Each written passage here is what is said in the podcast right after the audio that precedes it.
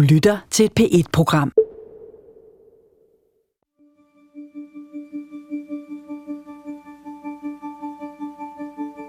Hører I mere fra PET omkring, det lykkedes at, at ligesom bruge de her GPS'er, de så bruger så lang tid på at installere?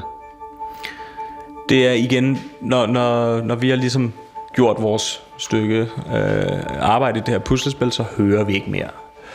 Og så vi tænkte selvfølgelig, at det, det er der noget, de har styr på. Men jeg blev, jeg blev dog kontaktet af dem for at finde ud af, jamen, har du mulighed for at tracke de der computer på en eller anden måde? Og så spørge, hvad, hvad, hvad mener I med det? Ja, sådan, hvis, hvis man nu man tænder dem eller et eller andet, så kommer der måske et signal. Og det er faktisk rigtigt nok, at det gør der. Hvis man kommer til at tænde de her enheder samtidig med, at du er på internettet, så vil den give et signal, hvis den havde GPS, om hvor den er henne. Øhm, så, så, så det kunne jo indikere på en eller anden måde, at de ikke har en, en, et GPS-track på dem overhovedet. Okay, så det vi ved nu, det er, at underviserens forklaring på, hvorfor han køber og modtager alt det her droneudstyr, er, at han tror, at Basil Hassan skal bruge det til deres fælles vindmølleprojekt. Ja, og cykelhandleren forklarer, at han bliver inddraget i alt det her, fordi han får penge for at modtage nogle pakker, som Basil Hassan bestiller til Danmark, men han er ikke klar over, hvad indholdet af pakkerne skal bruges til.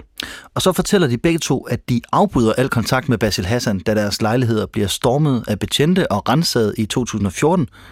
Og det er først her, det går op for dem, at politiet mistænker Basil Hassan for det her attentat mod Lars Hedegaard. Men bare fordi, at de to stopper med at bestille og modtage droneudstyr, så stopper det ifølge anklagemyndigheden ikke Basil Hassans netværk i at fortsætte. Nej, et, et år efter, at underviseren og cykelhandleren siger, at de stopper med at hjælpe Basil Hassan med de her pakker, så kommer der ifølge anklagemyndigheden en ny spiller på banen. Taxichaufføren. Ja, men det, der er helt anderledes ved taxichaufførens sag, det er, at øh, politiet så at sige følger med fra første parket, fordi de har installeret aflytning i taxichaufførens telefon, i hans bil og sågar i hans lejlighed. Og så putter de sporingsudstyr i nogle af de ting, han køber. Taxichaufføren har cowboybukser på, en t-shirt, sneakers, og så øh, startede han jo hele sin forklaring med at sige, at han var medtaget af de her to års øh, varetægtsfængsel. Han var simpelthen ikke vant til at have folk omkring sig, og der sidder jo ret mange i sådan en øh, retssal. Nede i retten, der hævder taxichaufføren, ligesom de to andre, at han er uskyldig i de ting, som han er anklaget for. Ja, men der er ikke ret meget tvivl om, at taxachaufføren han har købt en stor del af det droneudstyr, der jo bliver listet op i anklageskriftet. Altså for det første, så har vi jo selv set overvågningsbillederne af ham nede hos Toger og Frederik i dronebutikken, hvor han forlader butikken med det her udstyr under armen. Så spørgsmålet er, hvad var hans intention med de ting, han købte? Og her tænker man jo, at øh, politiet og PET må vide præcis, hvad der er sket med de her ting, som taxichaufføren køber. Altså, hvor det endt, og hvem har han givet det videre til? For Toge og Frederik fortæller jo, hvordan de flere gange er nødt til at holde taxichaufføren hen, fordi det tager lang tid for PET at få placeret sporingsudstyret i de her ting, som skal udleveres til taxichaufføren. Man kan også mærke stille og roligt, altså vi, vi har jo heller, altså han havde ikke uendelig tålmodighed, og man kan mærke også, at timen der altså begynder at rende ud hele tiden, hver gang man siger, ja, næste uge der kommer det. Men så simpelt er den her sag ikke. For tingene, de går ikke efter planen for PET. Da vi to, vi for et år siden er i dronebutikken hos Toga og Frederik, der fortæller de os faktisk en ting, som PT beder dem om, og som vi på det tidspunkt undrer os over, men som vi ikke rigtig ved, hvad vi skal bruge til. De fortæller nemlig, at PT på et tidspunkt beder dem om at tjekke, om de kan track det her udstyr, der er sendt afsted ved hjælp af den GPS, der naturligt ligger i det her produkt. Altså det, som kommer med fra fabrikken. Vi, vi prøver at track dem jævnligt faktisk, og det, der, der er ikke noget signal. Altså de, de, de biber ikke ud, som om de nogensinde er blevet brugt, øh, men vi kan heller ikke se, om hvor de er henne af. Ja, hvilket jo er ret underligt, fordi vi jo har fået bekræftet, at PT har sat deres eget sporingsudstyr i nogle af de her A3 Pro dronekomponenter. Ja, og, og netop det, at PT har været inde og pille ved udstyret, inden det skal udleveres til taxichaufføren, det gør både Tuga og Frederik nervøse for, at han skal opdage, at der er blevet sat sporingsudstyr i. For hvis han kigger rigtig godt efter, så kan han faktisk se, at der er ændret en lille bitte smule ved pakkerne. Ja, den måde, de her produkter er lavet på, det er, at uden på parken, det er jo fem parker, som er måske 30 gange, eller 20 gange 20 cm, og, og udenpå er der et lille klistermærke med et, et serienummer på. Og øhm, der er jo fem af de, de her pakker, og en af pakkerne, der er der en sporingsenhed i. Og en af de pakker, den er altså emballeret en lille smule anderledes end de, de resterende fire. Så, så når, når jeg får og kigger på de der ting, ikke, jeg vil jo godt måske kunne se, at der var, det var altså en anden emballering. Men hvis man ikke kendte produktet før, så, så havde man jo ikke øh, nogen anelse om det.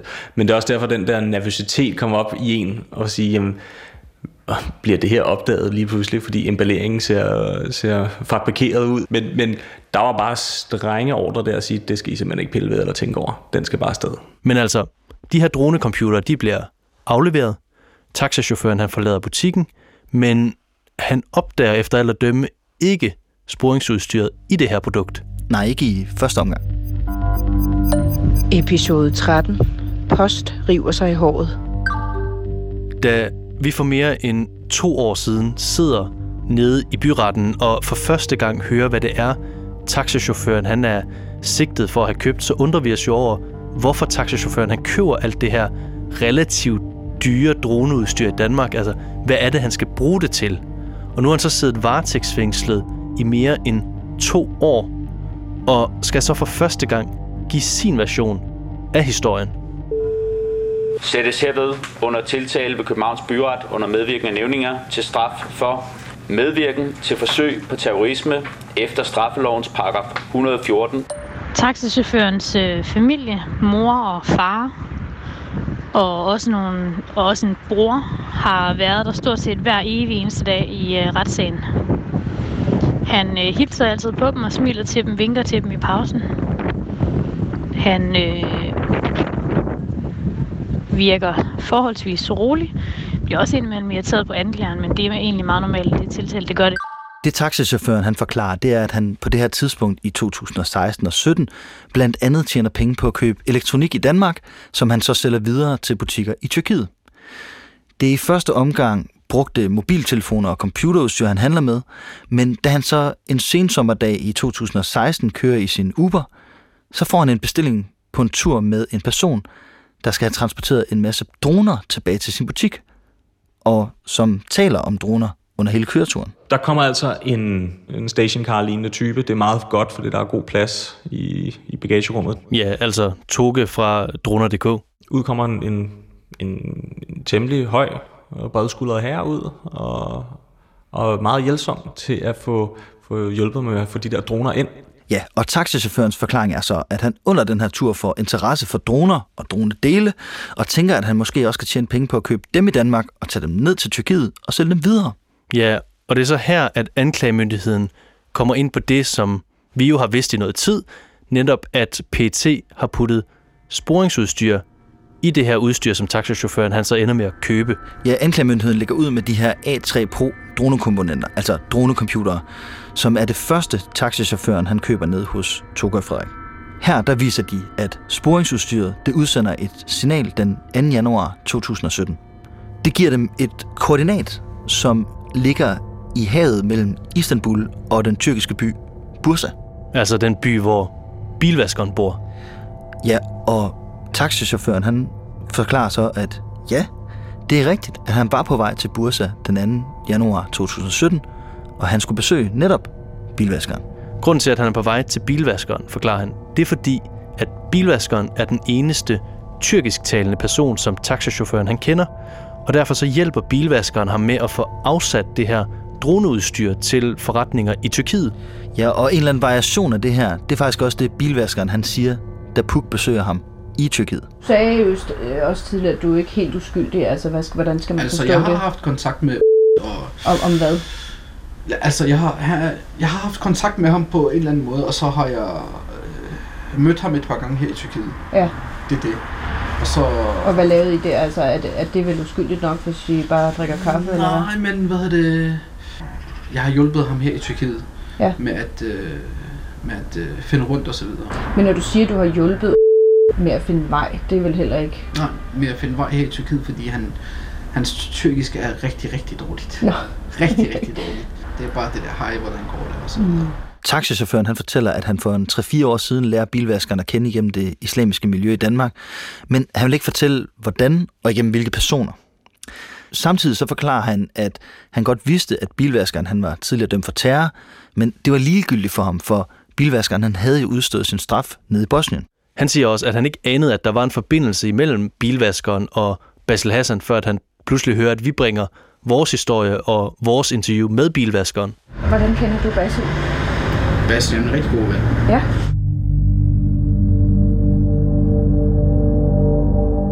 Men altså, taxichaufføren, han har taget fat på bilvaskeren for at få hjælp. Taxichaufføren har nemlig brug for kontakter til nogle forretninger i Tyrkiet, hvor han kan prøve at få solgt det her droneudstyr, som han køber i Danmark. Ja, og taxichaufføren, han har jo rent faktisk flere gange fået en, en god pris på det udstyr, han køber. Både hos uh, Toga og Frederik, men også hos de underleverandører, som han køber noget af udstyret hos. Det var 114.800 kroner, øh, den de kom ned på for de her øh, seks kameraer, øh, og det er så også med, med en så god pris, at man ikke kan matche det nogen steder. Så taxichaufførens forklaring på, at han køber relativt meget udstyr og efterspørger endnu mere, det er, at han tror, han kan tjene gode penge på at sælge det videre i Tyrkiet, fordi han jo har fået det til så gode priser. Ja, og derfor så har han haft en række korte rejser fra Danmark til Tyrkiet i den her periode. Han skal simpelthen ned og sælge elektronik. Derfor så har han også to gange droneudstyr med ned til sin gode ven, bilvaskeren, når han besøger ham. Men udstyret er altså ikke noget, han har givet til bilvaskeren, som han er anklaget for. Basil Hassan får ledet via Abdul Kadir Sessur herudover til blandt andet at deltage i, deltage i nedenstående punkt 39 det skal i stedet for sælges til de her forretninger.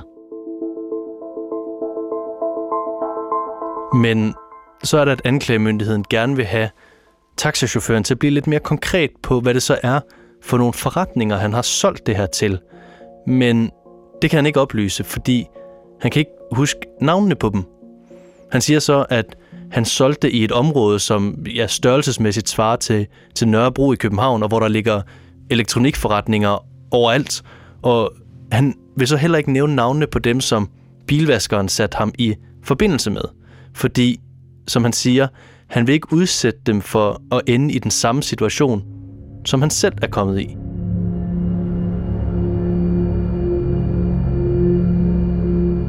Så missionen den lykkedes sådan set for, for PET. De får det her udstyr afsted, uden at sporingsudstyret bliver opdaget, og de opfanger et signal, der viser, at taxichaufføren han er på vej mod bilvaskeren med udstyret. Men det lykkes i den grad ikke anden gang for PT.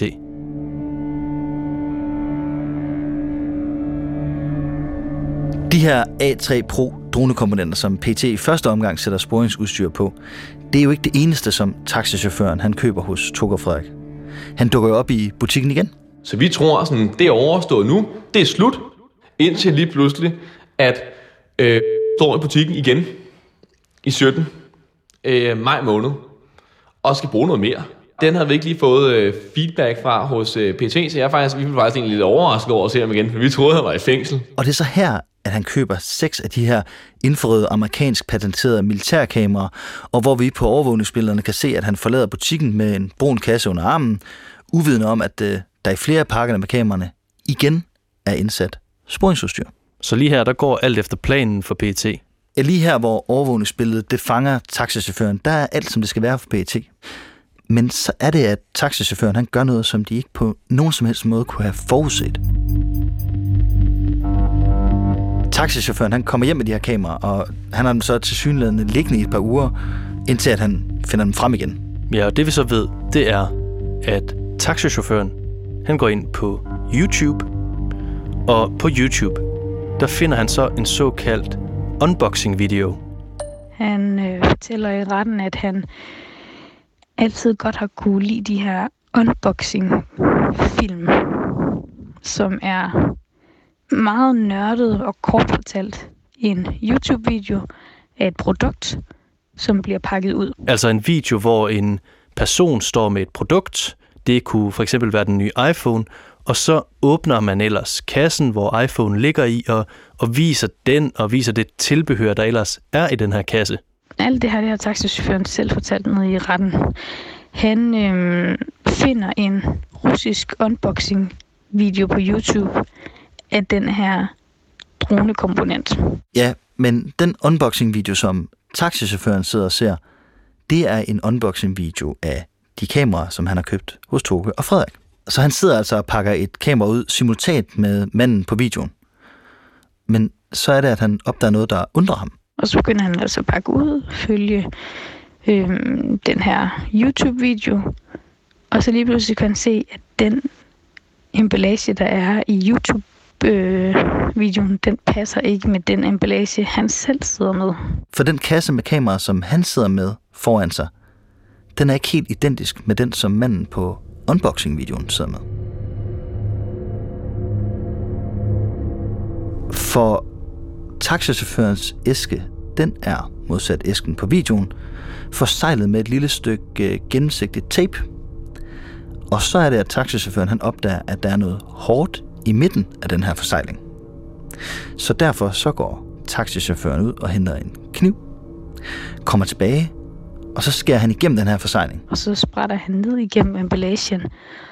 Og så lige pludselig så står der røg op af den her emballage. Og så begynder det at ryge fra pakken. Og det skal der tydeligvis ikke. Det kan han i hvert fald se på den her YouTube-video, at han finder ud af, taxichaufføren, der er et eller andet galt med hans øh, emballage. Det her, det får taxichaufføren til at tage sin telefon frem og begynde at filme det, som han sidder og laver. Nede i retten, der blev vist et billede for den her, et stillbillede for den her video, hvor man kan se, at der er sådan en lille røgudveksling. Det er ikke sådan sindssygt meget røg. Jeg tror, det svarer til, hvis jeg tog et sug af en cigaret øh, og pustede det ud igen. Han åbner så resten af pakkerne på samme måde, hvorefter der kommer røg op af tre af dem, forklarer han i retten. Han har altså ramt lige ind i det her sporingsudstyr, som PT har sat i. Men det betyder altså, at fordi taxichaufføren er en elektroniknørd og sidder derhjemme og ser russiske unboxing-videos på YouTube, så finder han ud af, at hans emballager ikke er, som de skal være, og han får ødelagt tre af de her GPS-sporinger, som PT har sat ned i de her emballager. Ja, taxichaufføren, han siger selv, at han, han undrer sig over det her, altså at der kommer røg op af de her æsker, men at han egentlig bare tror, at det har noget med det her amerikanske firmas øh, sikkerhed at gøre. Ja, han siger selv, at han ikke tænker på, at det kunne være politiet eller PET, der havde sat sporingsudstyr i. Hvilket jo giver god mening, hvis man ikke har nogen onde hensigter med det her udstyr, som han siger, at han ikke har. Men det her, det betyder jo så, at PET ikke længere har sporingsudstyr i kameraerne. Og syv dage efter, at taxichaufføren han har åbnet de her kasser, så rykker politiet ind og anholder ham.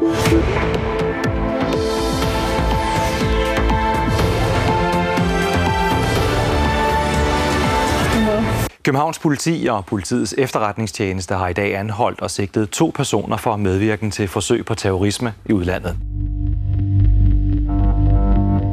Taxichaufføren, han benægter, at det her droneudstyr det skulle sendes ned til islamisk stat. Men anklagemyndigheden, de vil gerne vide mere om taxichaufførens holdning til IS. Altså, støtter han terrororganisationen? Her der forklarer taxichaufføren, at han aldrig har støttet militant islamisme eller islamisk stats selvudnævnte leder Abu Bakr al-Baghdadi, og at han ikke støtter IS. Men han fortæller i retten, at han støttede kampen mod den syriske præsident Assad, fordi Assad han bombede og gassede sin egen befolkning. Og samtidig siger han, at han støtter tanken om en islamisk stat. Men når han siger det, så mener han ikke islamisk stat som terrororganisation, men, men han støtter tanken om dannelsen af en egentlig islamisk stat. Og her nævner han blandt andet tankegangen om at genetablere Osmaneriet, der eksisterede fra 1200-tallet og 500 år frem, og hvor man var et samlet muslimsk folk. Ja, her er det måske vigtigt at huske, at det er jo ikke ulovligt at have den tanke, eller have det ønske. Og det er også en holdning, som man kan finde i nogle ret strenge fortolkninger af islam flere steder i Danmark. Så han støtter en islamisk stat, men han støtter ikke terrororganisationen Islamisk Stat.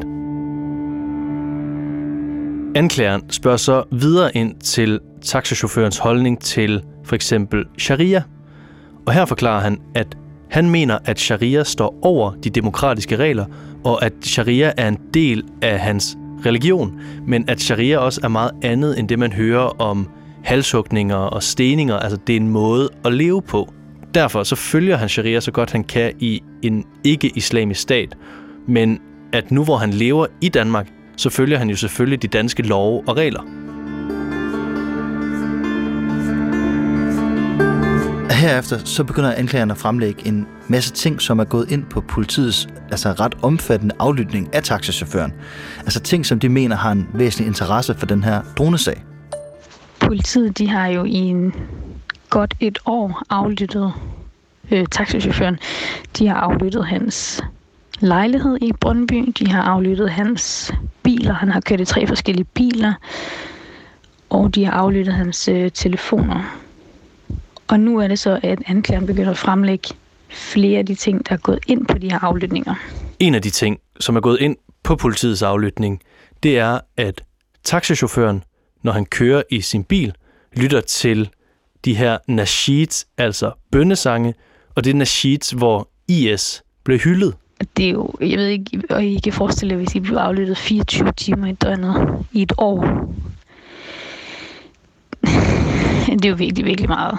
Øhm, alle telefonsamtaler. Vi har også hørt ned i retten flere episoder, hvor taxichaufføren han sidder og synger, og det kan jo virke sådan lidt, hvorfor skal vi egentlig høre, at han sidder og synger. Øhm, men det handlede helt konkret om, at taxichaufføren har sunget med på nogle af de her nasheeds, som altså er religiøse bønnesange med forskellige religiøse budskaber. Det vil anklagemyndigheden jo gerne vide, hvorfor han gør, hvis han siger, at han ikke sympatiserer med IS. Her forklarer taxichaufføren, at, at sangen, som de afspiller, den er på arabisk, og han ikke forstår arabisk særlig godt. Så han har ikke hørt den, fordi han hylder IS, men fordi han godt kan lide musikken. Anklageren afspiller så endnu en sang, der er gået ind på aflytningerne. Og den her sang, den handler så om, hvad der er for enden af jihad, og hvor der synges om et kalifat. Taxachaufføren, han forklarer, at den ikke har noget med islamisk stat at gøre, og der er mange grupper, der ønsker forskellige former for et kalifat. Og så pointerer han igen, at han lytter til den, fordi han godt kunne lide musikken, og fortæller så, at i sin unge dage, der lyttede han rigtig meget til undergrundsrap, hvor kunstnerne synger systemkritiske sange, og her var han heller ikke enig i det, der blev sunget i teksterne, men derfor kunne han jo godt synes, at det var god musik. Så på samme måde, så er han ikke nødvendigvis enig i det, der bliver sunget i de her nasheeds, men han kan godt lide musikken. Herefter så fortsætter anklagemyndigheden med at dokumentere de her ting, som de mener er væsentlige fra aflytningen. Og den her gang, der er det en samtale mellem taxichaufføren og hans kone. Her der taler taxichaufføren om vores brødre, der har det hårdt i Mosul, og så siger han, at folk glemmer, at bare fordi vi mister Mosul og Raqqa, det betyder ikke, at Khilafa bliver ugyldiggjort. Altså kalifatet. Ja, og her er det så, at anklageren gerne vil vide, hvorfor han taler om vi.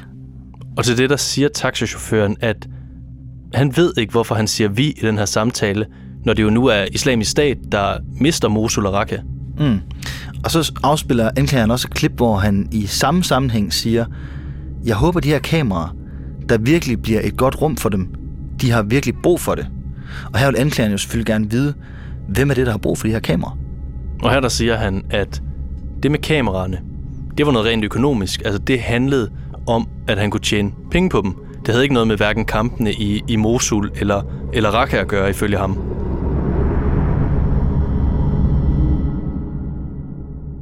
Nu vil anklageren så gerne vide mere om taxachaufførens forbindelser til Basil Hassan.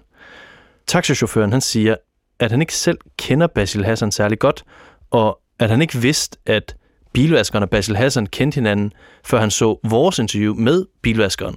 Jamen så er det, at anklagemyndigheden de finder en række talebeskeder frem fra taxichaufførens telefon. Og det her, det er talebeskeder mellem taxichaufføren og bilvaskeren, hvor en person med alias Post optræder. De taler altså om en person, de kalder for Post. Ja, og anklagemyndigheden mener, at den her person, der omtales som Post, det er Basil Hassan. Gerningsmanden var klædt i en postlignende rød jakke. Måske fordi den mand, der forsøgte at skyde Lars Hedegaard, og som politiet jo mener, er Basil Hassan, han var klædt ud som postbud. Det, man har undret sig over, det er, at han har været i området uden post. Altså, han har gået rundt i området og har gået og kigget en søndag formiddag og en mandag formiddag, hvor de normalt ikke ser posten på den måde. Nu spiller anklageren så en række beskeder, hvor post nævnes. Og på en af beskederne, der siger taxachaufføren, hør nu her, to uger, så har I leveringen. Og der er også en, hvor han siger, at post river sig i håret. Her forklarer taxichaufføren, at post, det er ikke Basil Hassan, men en kurér, som bilvaskeren har kontakt til, og som hjælper med at sælge droneudstyret i Tyrkiet. Han vil ikke øh, oplyse postens øh, rigtige navn, men bliver ved og fastholder altså, at post er en kurér, som bor et sted i Tyrkiet. Så spiller anklageren endnu en lydfil, hvor det nu lyder som om, at post er modtageren af de her varer. Og igen så pointerer taxichaufføren, at det er ikke Basil Hassan, men at post først var en mellemmand, men siden gik over til selv at købe udstyret af ham. Men så er det, at anklageren afspiller en ny besked omkring post. Den her besked, den er fra den 6. marts 2017, og den her gang, der handler det om, at post er blevet gift. Ja, og det her, det er jo lige efter det tidspunkt, hvor at Basil Hassan bliver gift med Leila Tarlo, altså den her yazidi-slave. Ja, det er jo ikke et, et ægteskab i traditionel forstand, men en slave, der bliver gift i kalifatet. Med en IS-kriger. Men igen siger taxachaufføren, at der ikke er tale om Basil Hassan, men om den her mellemmand, der er blevet gift. Og at det først er, da vi fortæller om slaven Leila Tarlo, at han bliver bekendt med, at Basil Hassan er gift med en irakisk slave. Så anklagemyndigheden mener altså, at de her beskeder handler om Basil Hassan, og når taxachaufføren siger, hør her, to uger, så har I leveringen, og at post driver sig i håret, så er det fordi taxachaufføren han skal levere droneudstyret til Basil Hassan. Hvorimod taxachaufføren siger, at det handler om en mellemmand i dronesalget, som han og bilvaskeren omtaler som post. Så alt på samtalerne, det handler altså om den her forretningsmand, der hjælper taxachaufføren med at afsætte varerne til butikkerne i Tyrkiet. Og i sidste ende, der er det op til dommerne og til nævningen at vurdere, hvilken af de her forklaringer, de finder mest troværdig.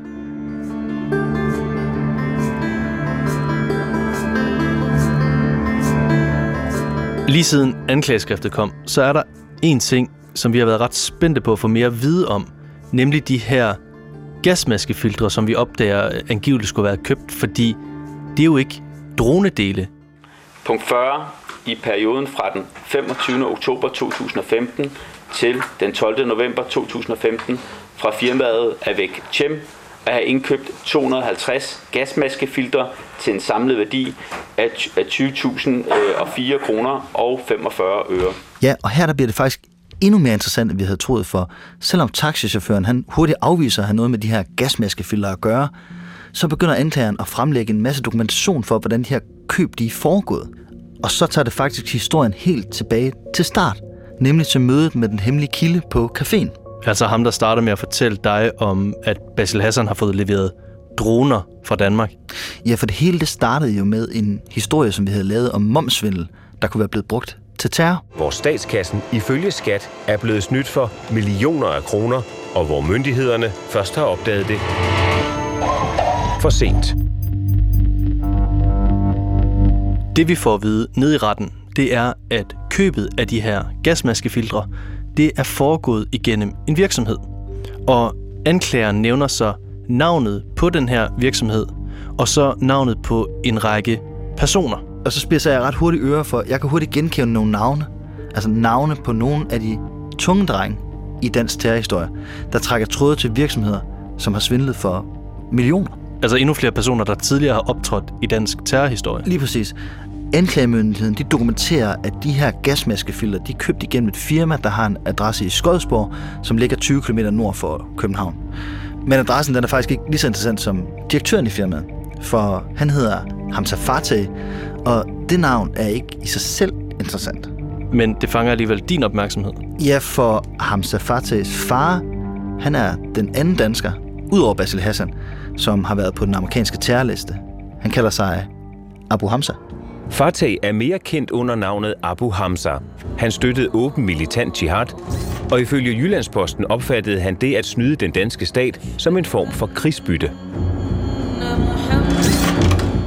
Så der har altså kun været to danskere på den amerikanske terrorliste nogensinde. Den ene er Basil Hassan, og den anden er Abu Hamza. Og hvorfor er det så interessant i den her sammenhæng? Jo, anklageren dokumenterer, at, at sønnen, som er direktør i det her firma, hvor gasmaskefilterne er leveret, han er udrejst til Syrien i januar 2015, og det er altså en rejse, som de ikke mener, at han, han er kommet hjem fra. De mener altså, at han er blevet syrienskriger. Lige præcis. Og mens han er dernede, så indtræder han altså som direktør i den her virksomhed nord for København. Selvom han stadig så er i Syrien på det tidspunkt. Lige præcis. Men hvad har det så med taxachaufføren at gøre? Jo, for selvom Syriensdirektøren, som vi kalder ham, han indtræder som direktør og altså ikke vender tilbage til Danmark, ifølge anklageren, så bliver der ved med at være masser af aktivitet i den virksomhed, som han er direktør for. Og her er anklageren især interesseret i nogle hæveautomater i Hvidovre, Brøndshøj og på Frederiksberg. Her er der nemlig blevet indsat og hævet penge på firmaets konto i Nordea. Og nu viser anklageren så billeder af den person, som foretager de her transaktioner ved hæveautomaterne. Og den mand, det mener de er taxichaufføren. Ja, taxichaufføren, han sidder nede i retten, kigger på de her billeder, og så siger han, at han ikke kan bekræfte, at det er ham, der er på billedet. Nej. Men anklageren fortsætter og dokumenterer også, at Syriens-direktørens NemID det er blevet brugt over 600 gange. De kommer ikke ind på, hvad det specifikt er blevet brugt til, men når de følger de her elektroniske spor, som NemID det udsender, så ender de i et boligområde i Brøndby Strand. Altså der, hvor taxichaufføren bor og blev anholdt for over to år siden.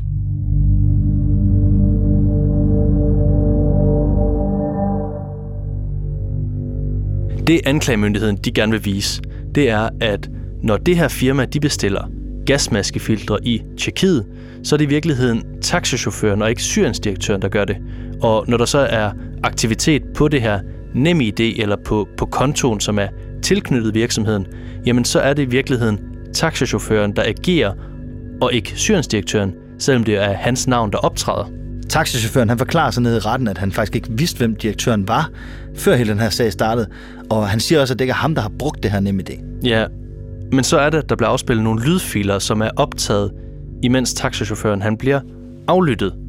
Og på de her lydfiler, der bliver der ringet op til en række forskellige personer.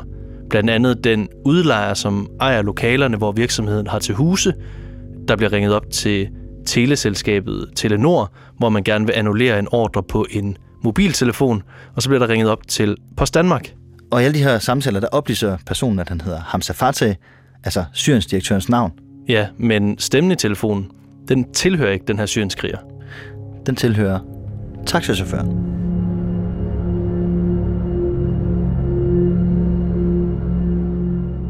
Efter anklageren har afspillet de her lydfiler, så indrømmer taxichaufføren faktisk, at det er ham, der har udgivet sig for at være Syriens-direktøren. Ja, taxichaufføren han siger ned i retten, at han på et tidspunkt kommer ind i en kriminel verden, hvor der bliver oprettet firmaer, som svindlede med for eksempel moms og skat, og hvor det handlede om at trække så mange penge ud som muligt. Ja, han indrømmer også, at han har udgivet sig for at være Syriens-direktøren for at skabe luft i økonomien, som han forklarer. Altså en økonomi, som han siger var presset på det her tidspunkt.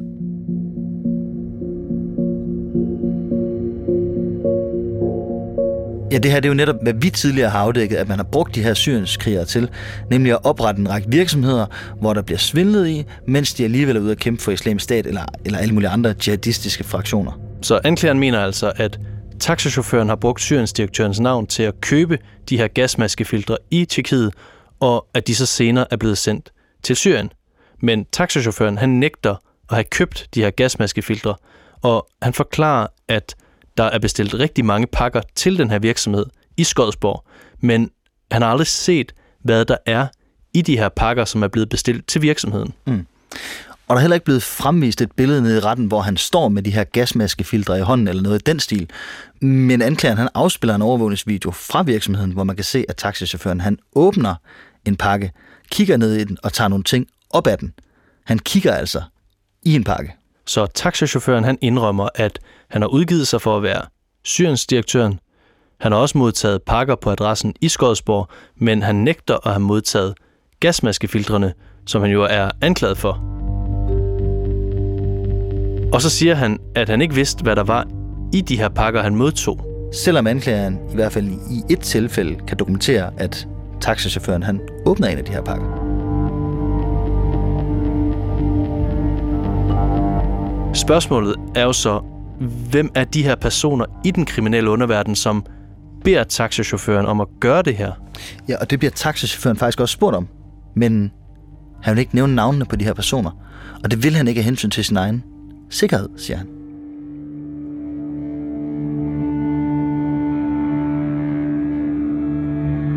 Taxachaufføren han vil ikke fortælle noget om, hvem i den kriminelle underverden, der ellers var en del af det her. Så i stedet så går vi i gang med at kigge nærmere på, hvilke personer, der har noget at gøre med det her firma.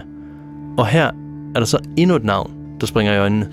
Ja, for det er ikke taxachaufføren eller syriensdirektørens navn, der står på de pakker, der bliver leveret til adressen i Skodsborg.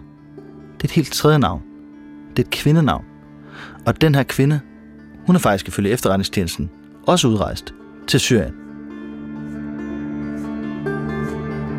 Og det her kvindenavn, det dukker op i nogle virksomheder, hvor der senere indtræder syrienskriger, altså ligesom i virksomheden i Skodsborg.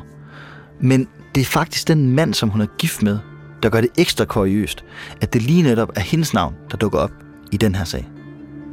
Hendes mand, det er ham, der bliver dømt i Klostrup-sagen. Dommen den lyder således. Abdul Basit Abulifa straffes med fængsel i syv år. Altså den her sag, der har forbindelse til sagen i Sarajevo, hvor bilvaskeren bliver anholdt med selvmordsbælter og sprængstof og, og planen om at udføre et terrorangreb i Europa. These weapon's gonna, gonna be used against Europe, against those who has have their forces in Iraq. These two brothers, they sold their lives to please Allah are Muslimin. The lions are coming. They're ready to attack. Ja, og efter hendes mand bliver løsladt, så har han faktisk også tilsluttet sig islamisk stat. Men før alt det her, der har han et studiejob, mens han gik i gymnasiet. Hvor han sad og tastede data ind i en kælder. Sammen med Basil Hassan. Så igen, så ender vi hos Basil Hassan. Så taxachaufføren, han har altså vidst, at han hjalp en række personer i det kriminelle miljø, men han siger selv, at han ikke vidste, at de havde forbindelser til islamisk stat.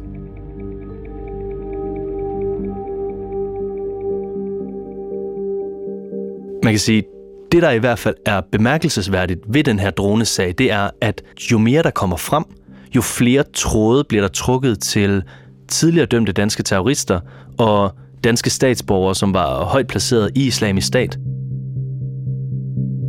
Og så er det, at sagen nede i retten tager en uventet drejning, fordi pludselig så går taxichaufførens forsvar, Michael Jule Eriksen, til angreb på anklagemyndigheden og på PET.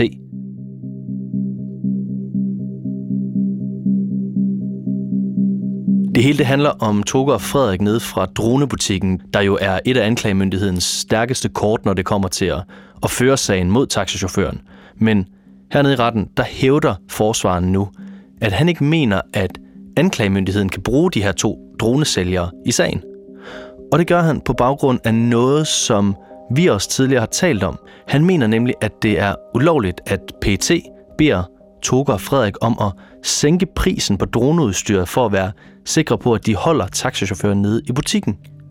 Og ikke nok med det, så kommer det også frem, at der faktisk er en hel masse rapporter og, og materiale, som PET slet ikke har udleveret til forsvaren. Der er simpelthen informationer, der kan være væsentlige for sagen, som forsvaret ikke har fået. Og faktisk, så ser det ud til, at der er dokumentation, som vi to vi er i besiddelse af, men som forsvaret aldrig har set.